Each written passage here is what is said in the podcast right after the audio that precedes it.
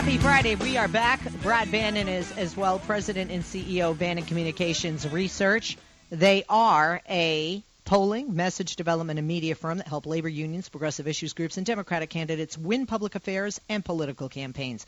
And recently, Brad acquired a new position as a weekly blogger for EpicTimes.com. Formerly, he wrote for U.S. News and World Report. He's also a lecturer in political science at Salem State University in Salem, Mass. More than a pleasure to have my co-host and partner in crime for every Friday on, Brad Bannon. Hey, Brad, how you doing? Good afternoon.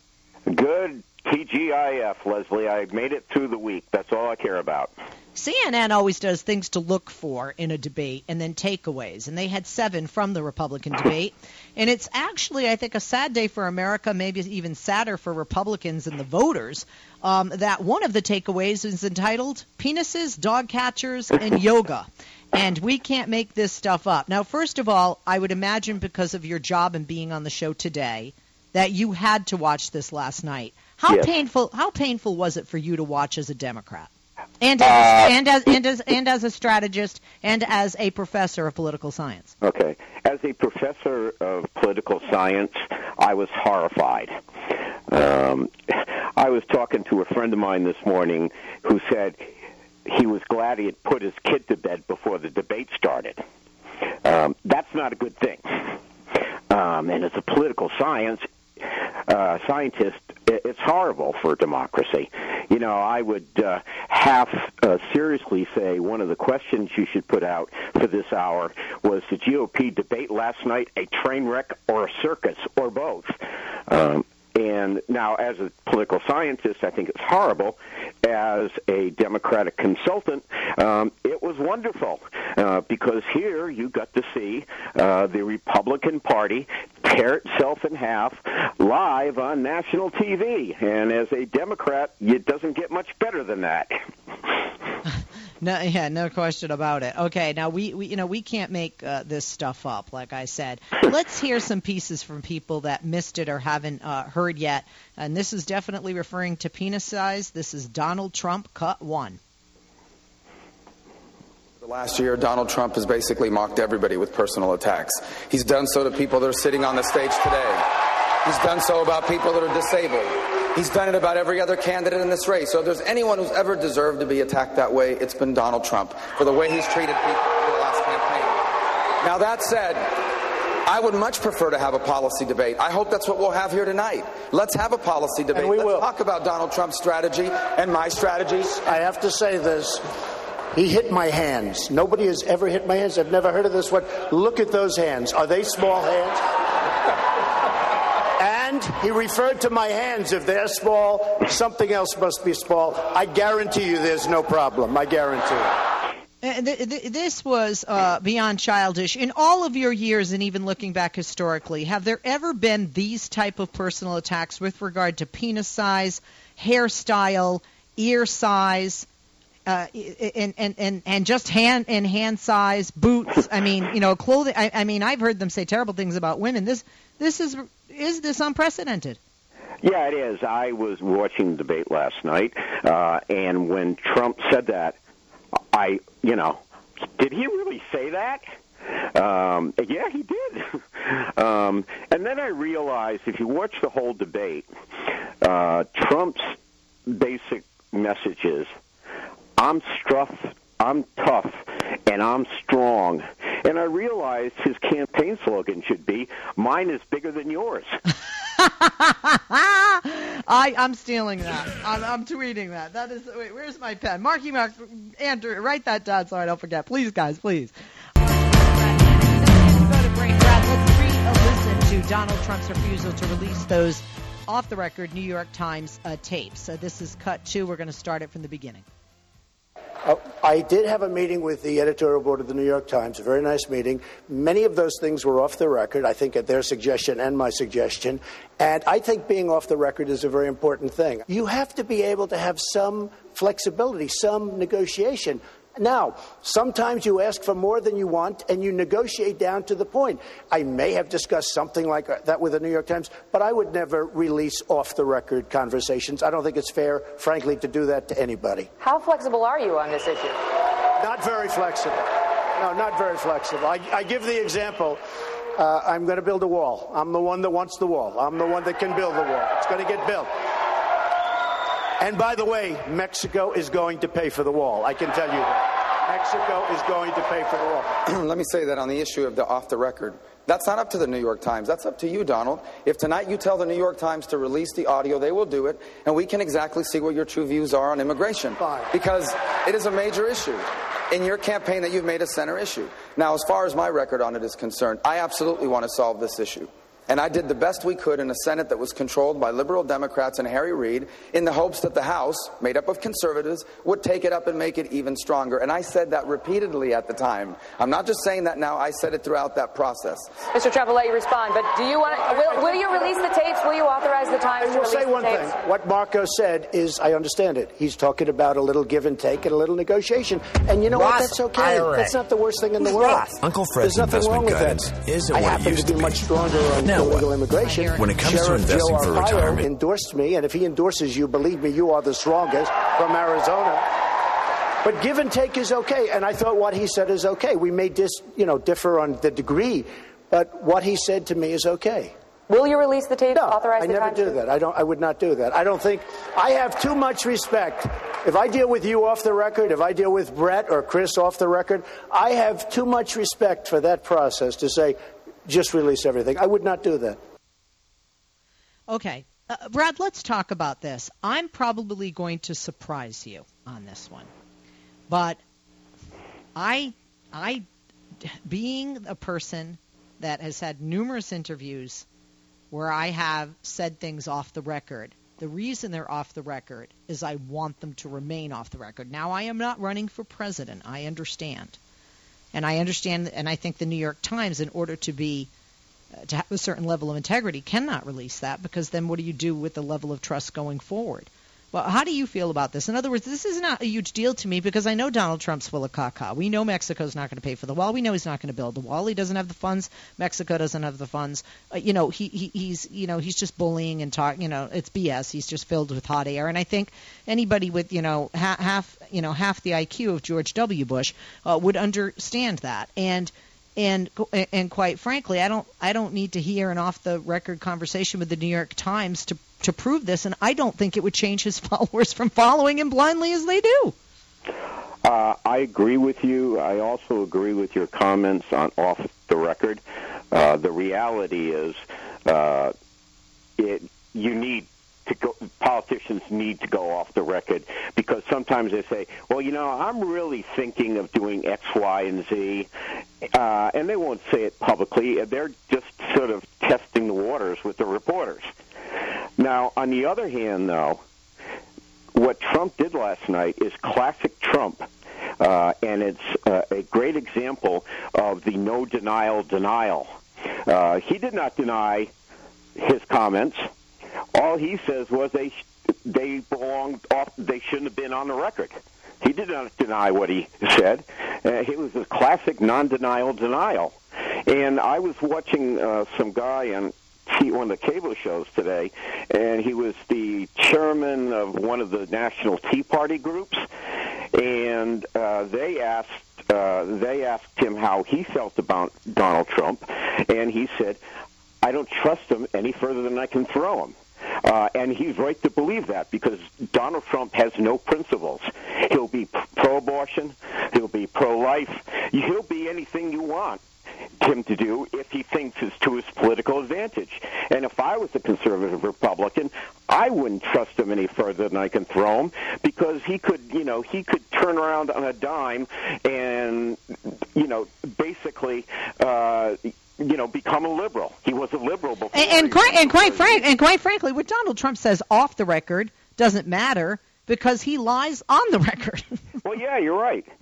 You're right. He does. And you know, this Tea Party guy on the TV was saying, I don't think conservatives should trust this guy because he has no fixed principles. And you know what? The guy said that was right. He doesn't. He's, you know, he is a classic example of a demagogue. A demagogue, in my opinion, is someone who's good at at arousing political passions and promises things uh, that he know he can't do. Like everybody knows including his supporters, my guess, uh, that he's not going to be able to build a wall. And even if he did, he's certainly not going to have get Mexico to pay for it.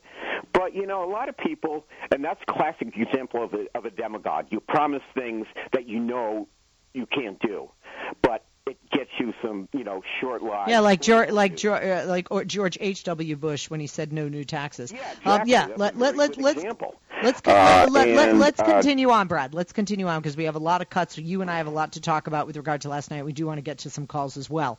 In you know, I I was mentioning uh, in Rip from the headlines. Uh, let's talk about a brokered convention. If John Kasich wins Ohio, Ted Cruz has already won Texas. Um, is that a game changer for Donald to be able to get that 1,247 magic number uh, to become the GOP nominee? Uh, it depends on one other factor. Uh, to make it work, um, uh, Kasich has to win Ohio, and as you said, Cruz has already run Texas.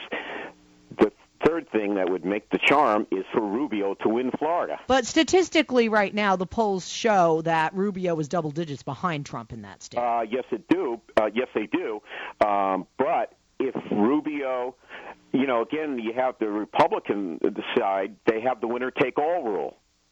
Uh, so if Trump wins Florida by beats Rubio by one vote, he gets all 99 of the Florida right? Yeah. delegates. Yeah. No, I know it's a win. It's a winner takes all in Yes, that state. it is. And okay, but That it- gives Trump a lot of leverage. uh, Ohio, how likely is it that Governor uh, John Kasich will win?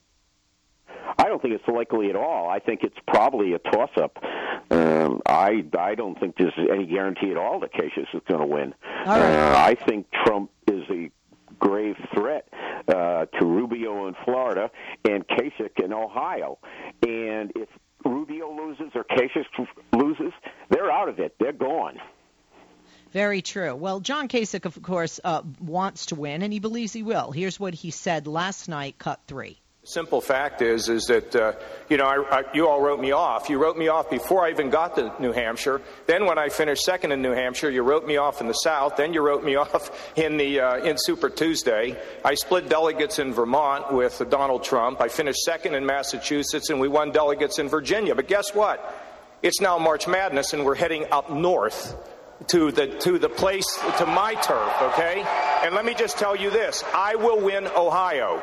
And I am going to move all across this country. And over time, as people begin to finally hear my message, you know what people say, Bret, to me all the time? Why don't they give you any time on the debate stage? Why is that? So now all of a sudden I'm starting to get it. And what I want the people to know is I know how to bring people together, Republicans and Democrats. I have successfully, both at the federal level and the state level, brought economic growth, wage growth, and, and economic security to this country. And I want to go back and do it again. And I'm going to keep talking about my message of bringing people together and motivating people in the neighborhoods to realize they don't need somebody from Washington galloping in. There are many things they can do where they live because the strength of our country is in our neighborhoods and our families. Thank and I'm going to keep doing this. Uh, you know, Fox News had a poll as to today after the debate last night who won. And of course, this would, you know, not necessarily just be Fox News viewers. And John Kasich came out the winner in that poll. Did you feel John Kasich scored some points and came out the winner last night because he didn't get down in the trenches with Rubio and Trump? Yeah, I do. Uh, then, and he per- that was exactly what Kasich was trying to do is, you know, be the guy who's above it all. Let the little kids fight each other. I'm the grown up in the room. And I think he pulled that off. It was interesting. I saw Kasich give a live interview on TV about 2 hours ago. And he said in so many words, I know I'm not going to have enough delegates to win the Republican nomination, but Donald Trump might might not either.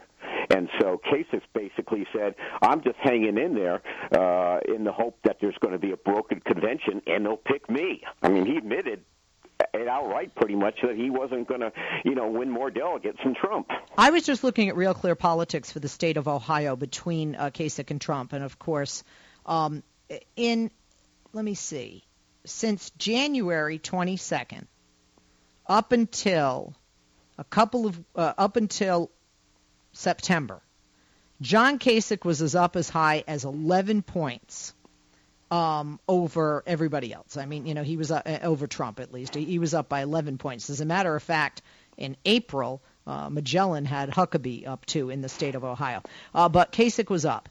Since September 25th through February 20th, and that was the last that Quinnipiac did polling regarding Ohio, Trump is up by five, just a couple of points outside the margin of error. Why do you think Kasich is doing?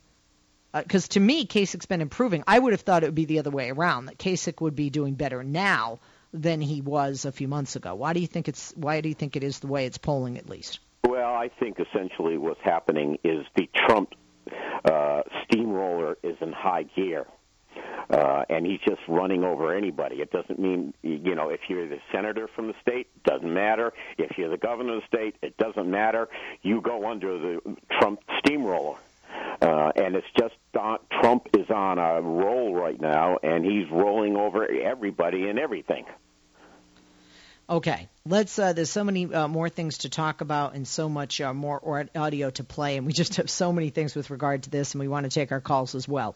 Uh, so let's uh, check in next. We haven't heard yet from Ted Cruz. Uh, and Ted Cruz went after Donald Trump with some facts regarding Hillary Clinton. Take a listen, cut four. The choice Republican primary voters are making is who is best prepared to stand up to Hillary Clinton and beat Hillary Clinton. Donald Trump has written checks to Hillary Clinton not once, not twice, not three times 10 times, and four of those checks were not to her Senate campaign. It wasn't that she was the New York senator and it was a cost of doing business. It was to her presidential campaign. Donald Trump in 2008 wrote four checks to elect Hillary Clinton as president. Okay. So I'd like to ask Donald, why did you write checks to Hillary Clinton to be president in 2008? It wasn't for business, and how can you stand on a debate stage now with her and say you don't think she should be? Actually, it was for business. 2008, I supported Hillary Clinton. I supported many other people, by the way, and that was because of the fact that I'm in business. I did support very heavily Ronald Reagan. I also supported George Bush, by the way. All right, Mr. Mr. Trump. But, but what would you oh, say stand by, Mr. Clinton on the stand by, Senator Cruz. when you wrote her a check in 2008, wrote her four checks? L- let me tell you something, Ted. The last person that Hillary Clinton wants to face is Donald Trump. That I can. Uh, polls don't show that, do they, Brad? But let, let's talk about that. Looking at Hillary's performance, especially this year with Bernie, because that's who she debates. Uh, let's just put O'Malley out, you know, away, you know, because he's gone now. Um, how would Hillary do with her style up against Donald with his style in a debate? Uh, well, the sure. Uh, let me respond to that in two ways. The polls show uh, that uh, Trump does less well against either Sanders or Clinton than any other Republican. Uh, and it's very clear from the national polls that Trump is the weakest possible Republican candidate, but he's also the candidate most likely to get the nomination, which is why Republicans in Washington are terrified. No, that's what I, no, that's what I wanted to ask you, Brad. Are Republicans terrified because they can't beat Hillary? Are Republicans terrified because of the things he's saying, building a wall, banning all Muslims, and things like that, and what it's doing to their party? You know why the, the reason they're afraid of Donald Trump? They feel that when Trump goes down, and they they figure he will go down, and I think they're probably right about that. He'll take the rest of the party down with him. And when the you say when you say candidates, the Senate candidates, that's what they're really worried about. They're worried about you know you know, either losing their majority in Congress or losing a big part of it. And they feel if Trump is going to be the nominee, he's going to take the Congress down with him. And I think they're probably right about that. When you when you say Donald Trump is going to go down, do you mean he won't be the nominee, or you think he'll be the nominee oh, but go down in flames as the nominee? President. Uh, say that again, Brad. Uh, he will be the Republican nominee, but he won't be president because the, whichever Democrat wins the nomination is going to beat him decisively. Okay, we're going to take a break. We're going to talk more about the penis dog catcher and yoga uh, conversation from the debate last night. We'll also hear some more, including a question from Megyn Kelly, and it wasn't about women, uh, but it was about Trump's background, and uh, Trump doesn't like to be asked about anything that hasn't succeeded, or he'll lie and say it did, right? We'll hear more uh, with you and from the debate last night. Brad Bannon is my co host and partner in crime every Friday, but we want to hear from you of for and by you, the people. That is our program. Hey there, I'm Leslie Marshall. He's Brad Bannon co hosting this and every Friday with me. Normally, hour two, sticking around for hour three, but we want to hear from you. In the past hour, we talked about the GOP debate from last night. We'll continue to talk about that, but we have some other issues we want to discuss. One of which is, and, and, and two things. We just heard from Victoria Jones at the end of last hour, if you missed it, that you know that money that Donald Trump was having a fundraiser for when he wasn't going to go to the debate, and he raised millions of dollars for vets. Well, half of it never got to the vets. And the bet, this has been online, and the Washington Post is running with it. Why aren't we hearing more about it? Does this matter to you? And hey, if you're a vet and a Trump supporter, what do you think about that? 8886 Leslie, 888 653 7543 is the number. We talked about the craziness last night of Donald Trump defending his penis size and talking about his hands with regard to Marco Rubio's claim. Donald Trump refusing to release his off the record tape with the New York Times, which Brad and I don't have a problem with. Do you? Do you feel that he should have to release off the record comments? And do you also agree that if the New York Times does this, where is the sanctity in journalism for that off the record time when somebody's being interviewed? 8886 Leslie, 888 653 7543. With Donald Trump talking about the size of his hands in relation to his genitalia, has the GOP, have these candidates, and has our political process sunk to a new low? 8886 Leslie, 888 653 7543. Did you watch the debate last night and why? For entertainment? Because you truly need to find a candidate? Is it like a car crash you just can't look away from? 8886 Leslie, 888 653 7543 is the number. There is talk of having a brokered convention. And to have a brokered convention, you need people to win big states like Texas, Florida, and Ohio other than Donald Trump. Right now, Kasich and Trump are almost neck and neck in Ohio. Rubio is trailing by double digits. How do you feel about a brokered convention? And John Kasich said last night he will win Ohio. Do you believe him? 8886 Leslie, 888 If you're a Democrat, are you going rah, rah, rah, run Trump, run to the finish line, get those 1,247 delegates because you want him to be the candidate because polling wise, at least it shows Hillary Clinton would beat him more easily. 8886 Leslie, 888 And speaking of Hillary Clinton, Ted Cruz, rightly so, brought to Donald Trump's attention that he had written 10 different checks for Hillary Clinton, or to the Clintons and Hillary, over the years. And how do you stand on a stage and say, I'm more fit to be president than you when I once supported you for president? I thought Donald Trump's answer was fair. He said he's a businessman and he's given to campaigns both left and right. But does Ted Cruz have a point? How can Donald Trump be the nominee if Hillary's the nominee and look over at her and say, and, and, and accuse her of things and bring up her track record when she can turn and say, I brought a check for all the money you gave me over the years, Donald. And honestly, that's what I would do if I were Hillary. Brad Bannon's my co-host and partner in crime on Fridays. Let's bring Brad in before we take the calls. Brad, uh, wh- first of all, do you think that Hillary should have the canceled checks from Donald and say it's so funny that you know, you're making these accusations of me because on this date, on this date, and this date, and like hold up the canceled checks or bring a check for the amount of money that he gave her and have her give it to the veterans to make up for the shortfall in his contributions. That's brilliant, isn't it? Uh, that's my idea. Uh, but uh, sorry if I pat myself on the back there. Don't you think she should do this? I don't think that's getting down in the mud with him. I think this is bringing a mirror to him. Absolutely, she should. It's a great idea, Leslie. And if she doesn't do it, um, somebody should kick her in the butt. Um, it's perfect. Uh, and, uh, you know, one of the interesting things about what's been happening in the last 24 hours is that you've had Republicans making the case against Trump uh, that Hillary Clinton or Bernie Sanders will in the fall. All they have to do is copy the speeches, like the uh, Mitt Romney speech yesterday you Hillary Clinton could give that speech verbatim.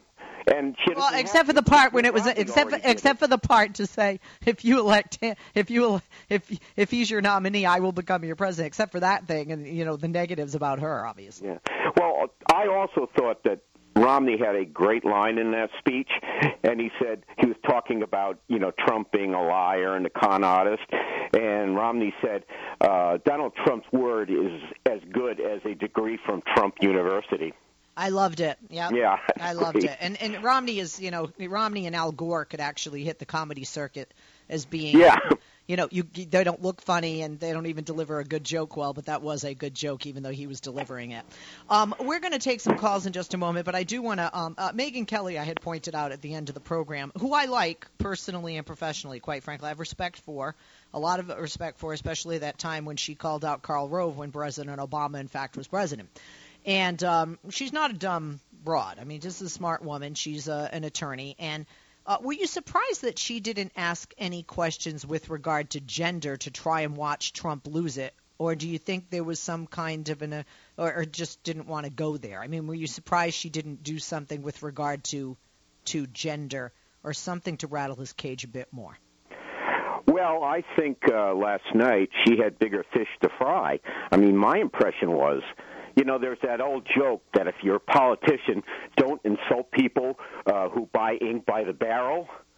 And last night's uh, moral was don't insult Megyn uh, Kelly if she's going to moderate a debate because she showed those clips uh, which showed you know Trump wildly inconsistent about all sorts of issues, and I thought she nailed him last night. Okay, let, let's talk about was this one of those times? This is when Megyn Kelly questioned Donald Trump over one of his many failed ventures with his name on it, Trump University to Brad's point and Mitt Romney's joke. Here it is, cut five. Trump University, which was a business that you started, and it was marketed to, many, to many people, and now there is a class action of over 5,000 plaintiffs against you, Mr. Trump. Right. And it involves veterans, and it involves teachers, and it involves so called little guys working class and lower working class and middle class who say that they were fleeced, who say it was a scam. The class has been certified, and, and in that case, you countersued the lead plaintiff, alleging that you were being defamed. That case was thrown out and against her. The lead plaintiff is now getting out of the case because because it's so bad but, for her. But, but what happened letter, was, excuse me, the lead plaintiff signed a letter saying how great it was, and is on tape saying how great. Okay, but but what? No, but stand by. But what happened in that case was you countersued her. The court threw out your countersuit and made you pay almost $800,000 in legal fees of hers. And you made this same argument about 98% of the people being happy with Trump University. And that woman in particular signing a survey saying she liked it while someone was standing She's over her shoulder. And this She's is what the, to get out and of this is what the, because her case stand by. This is what the Court of Appeals found. They said that the, the plaintiffs against you are like the Madoff victims. Oh, give and me, they, this is what proof. the Court of Appeals said. Give me a proof. They found that victims of con artists often sing the praises of their victimizers until they realize they have been fleeced. You know what? Let's see what happens in court. This is a civil case, very easy to have settled. Could settle it now. Very easy to have settled. This is a civil. Let's see what happens at the end of a couple of years when this case is over. I'm surprised that Donald Trump didn't uh, say to sue her. I thought it was excellent that she asked that question, Brad, because on the panel she is the only attorney uh, on that panel. Uh, what did you think of that that question? And quite frankly, she had a lot of specifics, and it wasn't you know it's different than just reading the question. She fully understands what she's asking as an attorney. Well, I thought that that clip you just played proved it. That was the most aggressive questioning of a presidential candidate I've ever seen in a debate. I mean, she just kept going at him, uh, you know, bringing up, you know, new facts. And she really went at him. And again, you know, Trump, you know, and she was, you know, my opinion, she was clearly trying to make a point to Trump. Uh, don't screw with me. Um, and uh, I, I thought that was very good. I wish more reporters were that aggressive uh, asking questions of a presidential uh, candidate. I also think that all this, you know, you know, uh, Megyn Kelly, uh, the feud with Megyn Kelly, uh, the uh, the uh, jokes about body parts uh, is and the whole macho attitude is going to turn women off. I should tell you because I think you'll appreciate this, Leslie. I was watching the debate with my wife last night, um, and we turned towards each other when uh, Trump made that comment about his hands because we both said, "Did he really say that?" And yes. And then my wife said, "You know, they should stop the debate right now." And get someone out on the stage with a ruler to find out who is the biggest one. Oh my God. uh, but uh, to your point, uh, with your um, uh, wife being a woman, and I am a woman, Megyn Kelly is somebody who's liked and respected by a lot of women across party lines and Donald Trump is not. And uh, Donald, but Donald Trump does do well with women, which I, as a woman, can't wrap my head around. Well, let me put it this way: he does well with Republican women. Uh, he will crash and burn once he has to talk to independent females. Uh, and I guarantee you, if Trump is the nominee, uh, there will be a gender gap to end all gender gaps. Uh, so, uh, you know, he appeals to conservative Republican women. That's fine to win the nomination. But what you have to do to win the actual presidential election is appeal to independents. And I'm pretty sure uh, he turned off a lot of women, uh, female independents last But if he turned women off so bad, Brad, if he turned women off so bad and even turned people off so bad with all of his racist comments and his sexist rhetoric, why aren't we seeing a bigger point spread between him and Hillary? Or him and well, Bernie, you know, even. You're right. Hillary has her own problems. Uh, she has baggage. The difference is that her baggage doesn't weigh as much as Trump's baggage. Okay, let's take a break on that note. I'm Leslie Marshall. He's Brad Bannon. We're going to take a break, and when we come back, we're going to take your phone calls. If you're holding, hang tight. You want to join us, pick up the phone and do so. 8886 Leslie, 888 653 7543. Did you watch the debate last night? If so, why? And what did you think? Who were the winners? Who were the losers? What were your favorite points of the debate? And did you feel that the Republicans, these nominees, and even the political process has sunk to a new low? 8886 Leslie, 888 talking about hand size and penis size. Really? 8886 Leslie. Do you think Donald Trump should release those tapes of the off the record conversation with the New York Times? I don't. 8886 Leslie, 888, neither does Brad, 888 Governor Kasich said he'll win Ohio. Do you hope he does? Do you hope Rubio wins Florida so there can be a brokered election, especially if you're a Republican? 8886 Leslie, 888 Donald Trump skipped a debate one night and, and, and raised millions of dollars for veterans, but less than half got to the veterans. How do you, as a veteran supporting Trump, feel about that? 8886 Leslie, 888 Ted Cruz brought up the fact that speaking of money, that Donald Trump's given plenty of it to Hillary. Does that bother you? And is that something she could and should use if the two of them are the nominees to get back at him? 8886 Leslie, 888 And if you're a supporter of Trump because he's a smart businessman, do all his failures like Trump University and all the other Trumps, Trump Mortgage Company and all the other Trump Travel Agency, all those failed companies bother you? If not, why? And if it does, then why do you still support him? 8886 Leslie, 888 653 7543. Back to you right after this.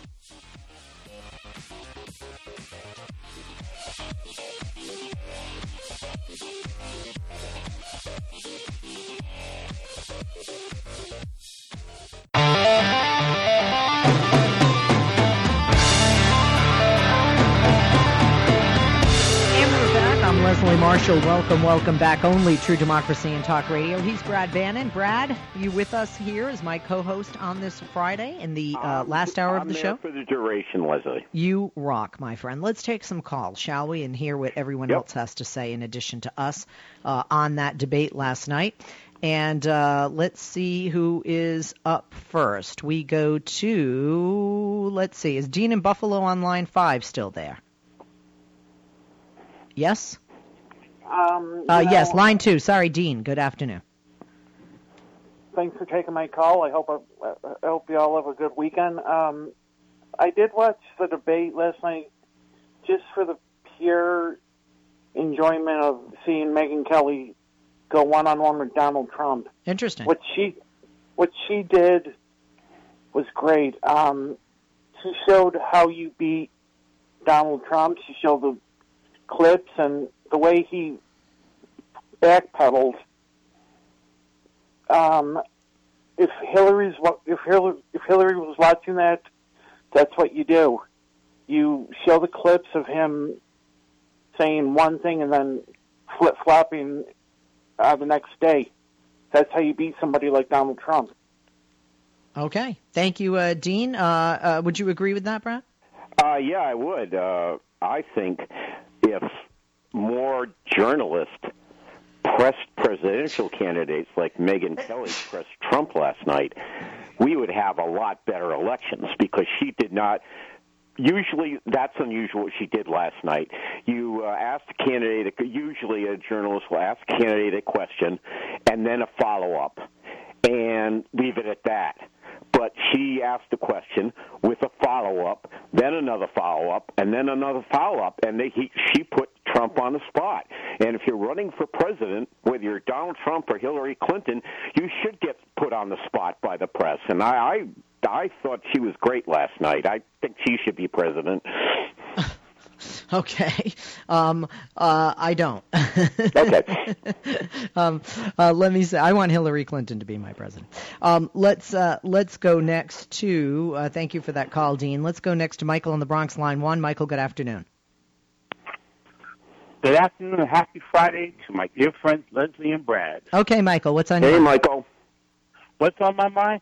First off, I can assure you, you will not see or hear a Democratic candidates behaving in the way that these GOP candidates did. All right. So, and furthermore, what's and what's this um, off the record conversation? Maybe that should be revealed because of the stuff that you guys have uncovered regarding Trump about the racism, the sexism. He constantly talks about he's going to build a wall, build a wall, and always focusing on one border and not the other, as I have stated so many times. And then now you hear about some kind of funding that was supposed to have been for veterans, and yet it never went to the veterans. And I applaud Megyn Kelly for raising this issue because besides seeing Trump as a racist, a sexist, and an absolute godforsaken bully, we could be talking something criminal here. And I got to say this I hope Marco Rubio is listening that if Trump had ever pulled that stunt with me about hand sizes, my answer to Trump is, you know what, Mr. Trump, since you want to go there, you want to get personal, I've been married only once, married almost 16 years to the same woman who I love greatly. What can you say about your uh, marital status? Oh, you know what, Mr. Trump, don't even bother to answer because I don't feel like reading your damn list. All right. Thank you uh, very much, Michael. Uh, anything to say on that, Brad? Uh, well, uh, yeah, I agree with Michael. Um, you know, it just as he was talking and got to say it after the break, buddy. Sorry, got to say it after the break. My bad. I was looking at the wrong clock. We'll take a break. We'll be back. Brad's response. Your calls, if you're holding, hang on. Now, remember when we finish with a call, your cue to call through. A line available. We just finished with one. Give us a buzz. Eight eight eight six Leslie.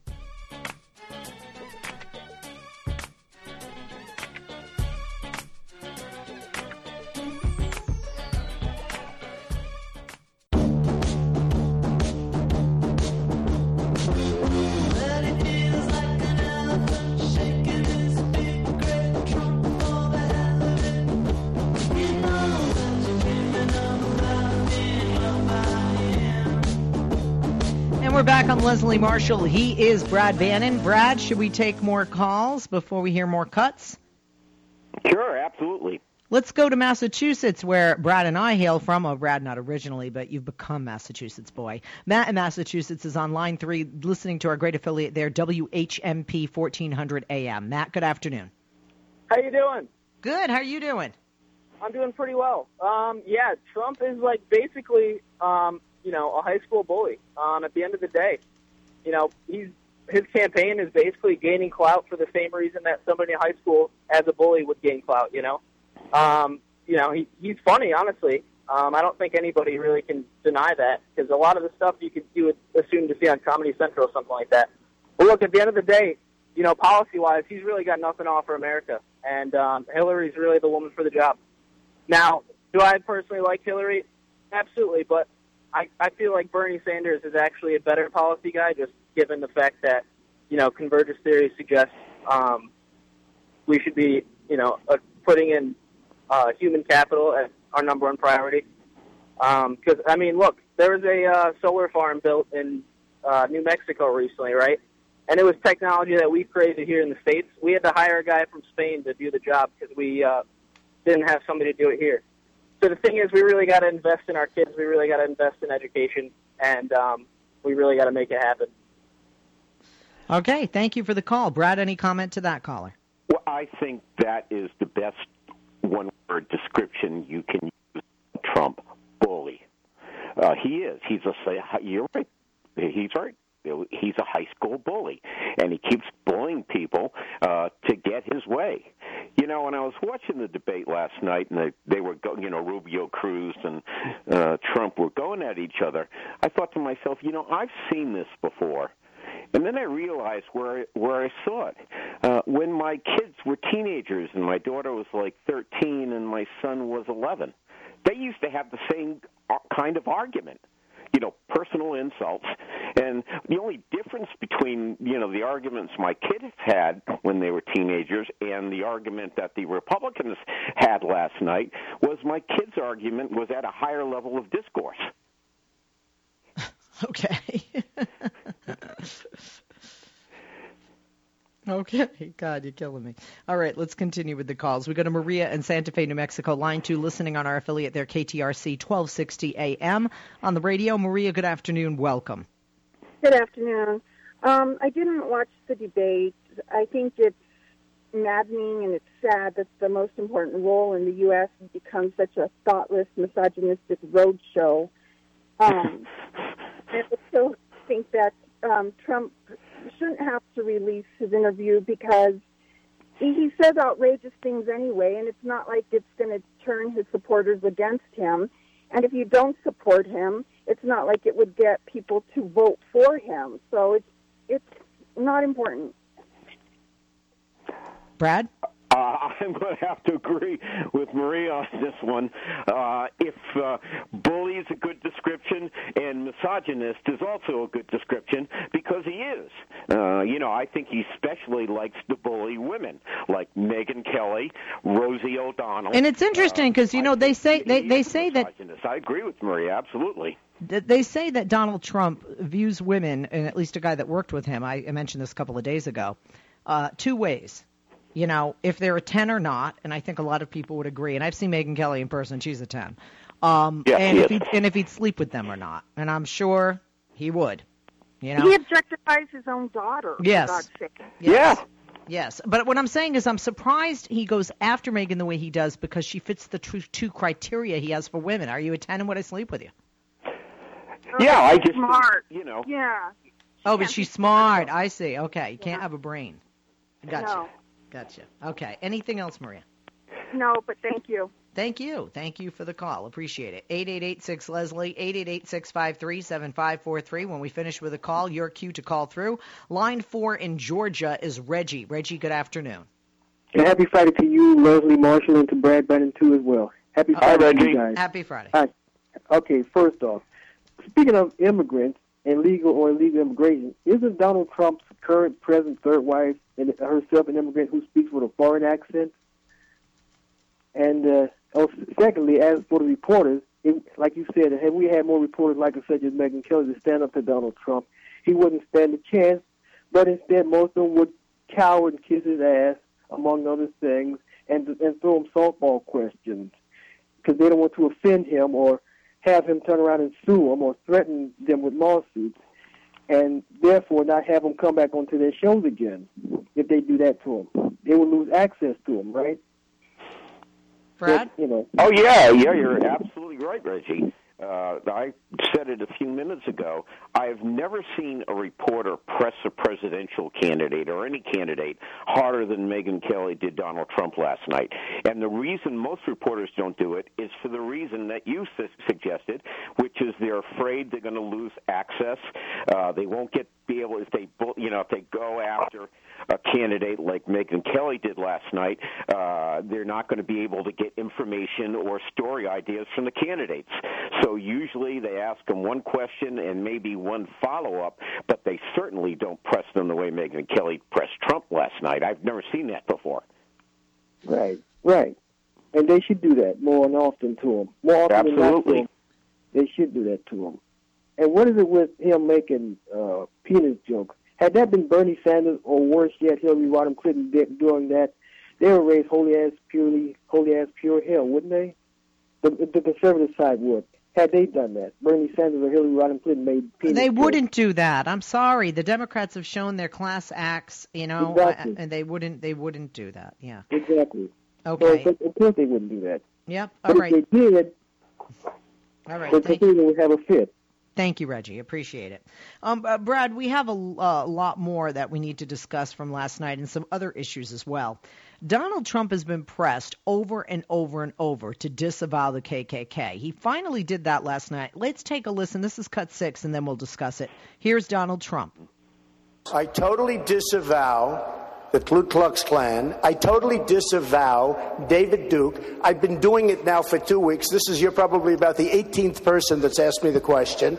It was very clear. That question was also talked about in the form of groups. Groups. I want to know which groups are you talking about? You have to tell me which groups. Ultimately, he got to the Ku Klux Klan, which obviously I'm going to disavow. And by the way, if you look on my Twitter account, almost immediately after the program, they were disavowed again. You know, it's amazing. When I do something on Twitter, everybody picks it up, goes all over the place. But when I did this one, nobody ever picks it up. Take a look at my Twitter account. Uh, Brad, he did not disavow uh, David Duke or the KKK in the past. As a matter of fact, David Duke, he, you know, did claimed not to know, then he claimed not to hear. He had to check things out. Um, but there, you know, we know that there are neo Nazis that have been at his rallies. We know that there are white supremacists who've had talk shows that have done them live. Who beat up a young black woman? right and and, and that's a and i want to talk about that so first of all why did donald trump do this because he was on the spot or because he needs black voters more than he needs white supremacist voters Uh, well, I think it's just because he was getting killed by the media. Um, I, you know, you know, you know, everybody I saw talking about uh, the Duke thing, and a lot of people were talking about the two days, were basically roasting Trump. Because in that response you just played, he out and out lied. Uh, because uh, I've seen film clips of the internet of him talking about the Ku Klux Klan and David Duke this was like seven or eight years ago, and last week he said, "Oh, I've never, I don't really know much about the Ku Klux Klan or David Duke, so I can't really uh, tell you whether I'm going to disavow him or not." That was an outright lie. And then last night he just got tired of you know getting roasted by the media, and so he decided just to get it over with and do it. Interesting. Let's talk about um, this is something we wanted to bring up uh, today. Um, this this really bothered me, and not for the regular reasons. White supremacists hurled racist and sexist slurs a couple of days ago, Tuesday in the afternoon. They pushed a black protester out of a Donald Trump rally in the state of Kentucky. Now, there have been videos that I've seen, I'm sure you have, Brad, I know my crew has, and many of our listeners have, that have circulated of a young black woman being pushed and shoved by a screaming man wearing a Make America Great Again hat at the Trump rally in Louisville, Kentucky. Uh, and the protester described the experience afterward in a Facebook video. She said she was called the N word and the C word and got kicked out. Her name is Shaya Nagwangwama. She's a University of Louisville student. She said, quote, they're pushing and shoving me cursing at me, yelling at me, called me every name in the book. They're disgusting and dangerous. Now, the hat wearing Trump supporter appears to be a white nationalist by the name of Matthew Heimbach. He is head of the Traditionalist Worker Party, according to other protesters who spoke with the New York Daily News.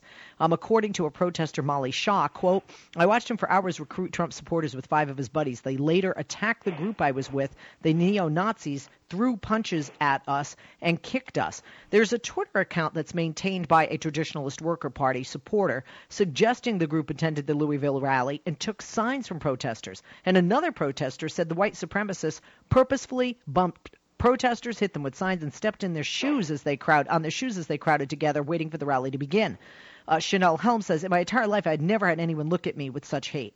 Now, she said the feeling was eerie and reminded her of historical photos from the civil rights movement of the 50s and 60s. She said the white supremacist led a chant that chilled her. Quite, quote, You're scum, your time will come. You're scum, your time will come. Now, Helm said the white nationalists chanted this at the demonstrators. Trump interrupted his speech several times to comment as the demonstrators were led from the rally by U.S. Secret Service agents. So, in other words, we paid for this, folks, with our tax dollars. And Metro Police, complaining that he would be criticized whether he encouraged rough treatment or not. He said, Don't hurt him, as supporters pushed and shoved a black man in the crowd. See, if I say go get him, I get in trouble with the press, the most dishonest human beings in the world. The worst if I say don't hurt him, the press says maybe Trump isn't as tough as he used to be. Can you believe this? Now, I got to say, if he had just said, don't hurt him, don't hurt him, he has a right to say what he said, I would have had more respect for Donald Trump. I would have, I, I have no respect for him. So there's a long way to go. The forcible removal of protesters has become a regular deal at Trump rallies.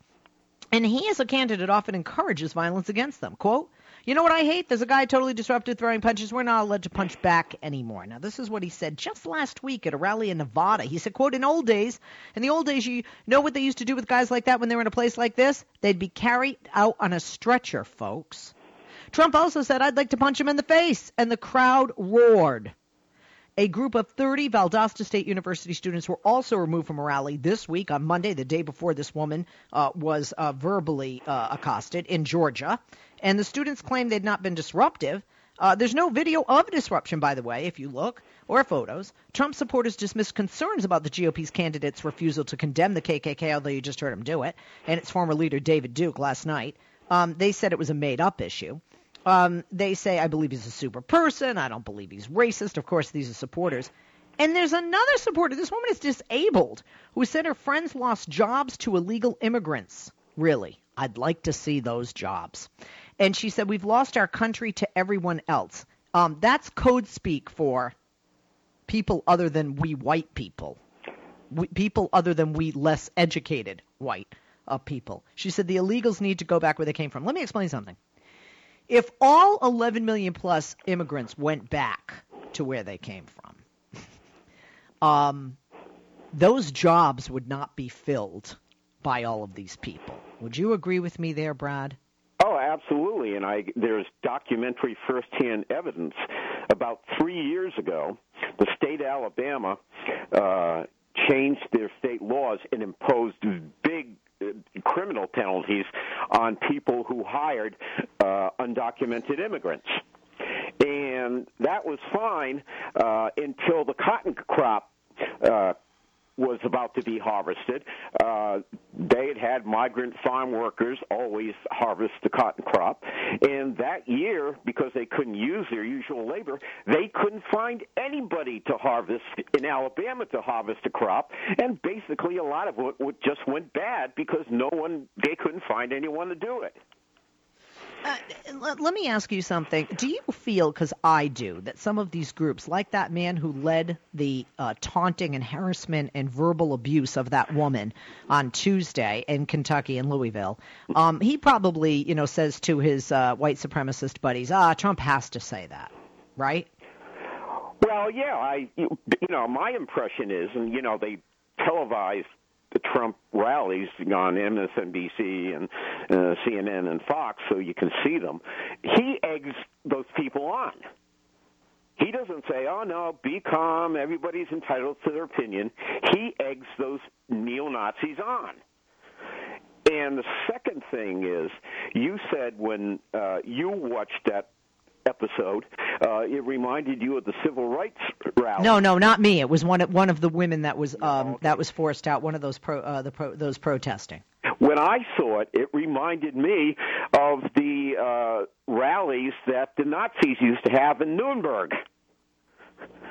Where the same thing would happen. Someone would come to protest and they'd beat them up or kill them.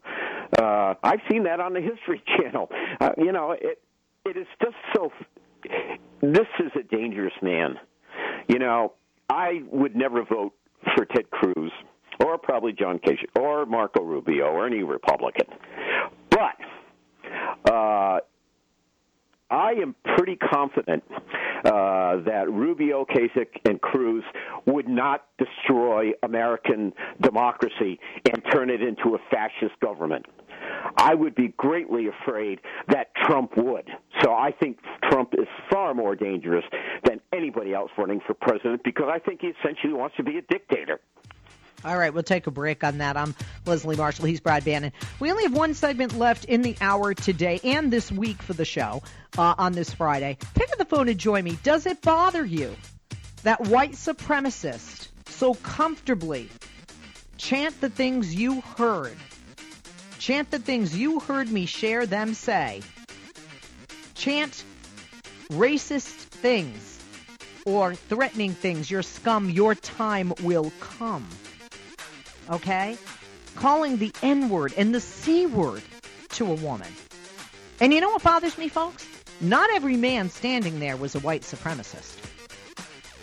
Where were the men defending this woman?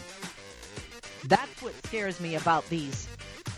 That's what scares me about these supporters of Trump. They're dangerous. Pick up the phone and join me. Agree or disagree. 8886 Leslie. 888 653 7543. Brad Bannon's in the house as well. Don't go away.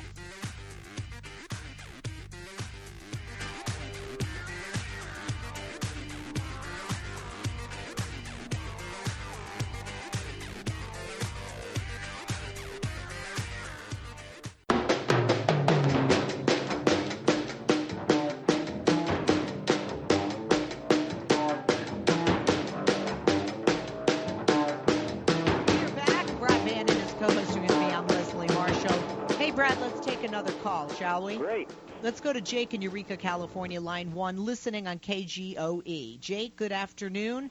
Uh, what's your what's your take? Uh, you can talk about the debate last night, but I'd also love your take on what happened on Tuesday at that rally in Louisville, Kentucky. Well, well, I I think with the debate, I think with Brad. I think I think we do need to be concerned that that Trump has some pretty pronounced fascist tendencies. Know, like you know, he decided he was going to quote Mussolini. Uh, you know, he'd rather live one day as a lion than a hundred years as a sheep. And when Chuck Todd confronted him on that last weekend, Donald Trump didn't disavow Mussolini. He said he likes to be associated with interesting quotes. So once you know he starts quoting Mussolini, I think we need to be worried.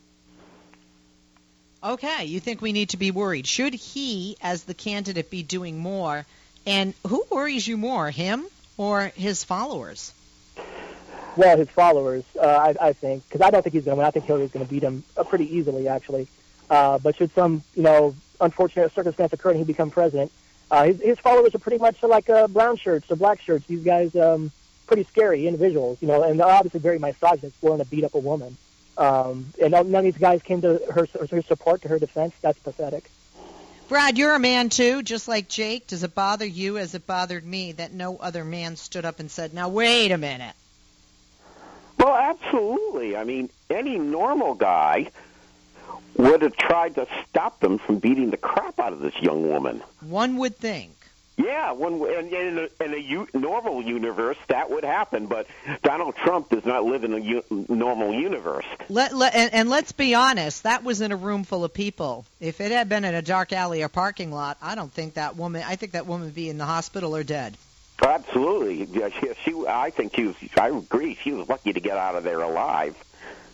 Yep. And you know, you think what there's a whole bunch of guys, the thousands of guys there. You think one of them would have stepped in and said, "Hey, listen, stop that! You can't beat up this, you know, young woman."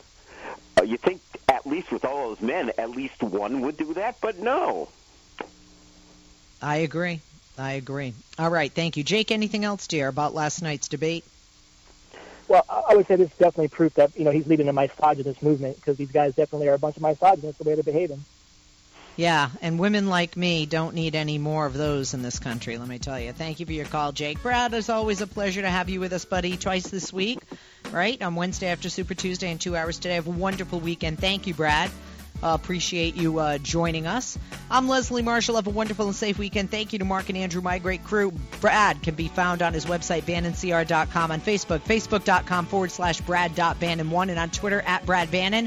Have a wonderful, safe, incredible weekend. We'll be back Monday.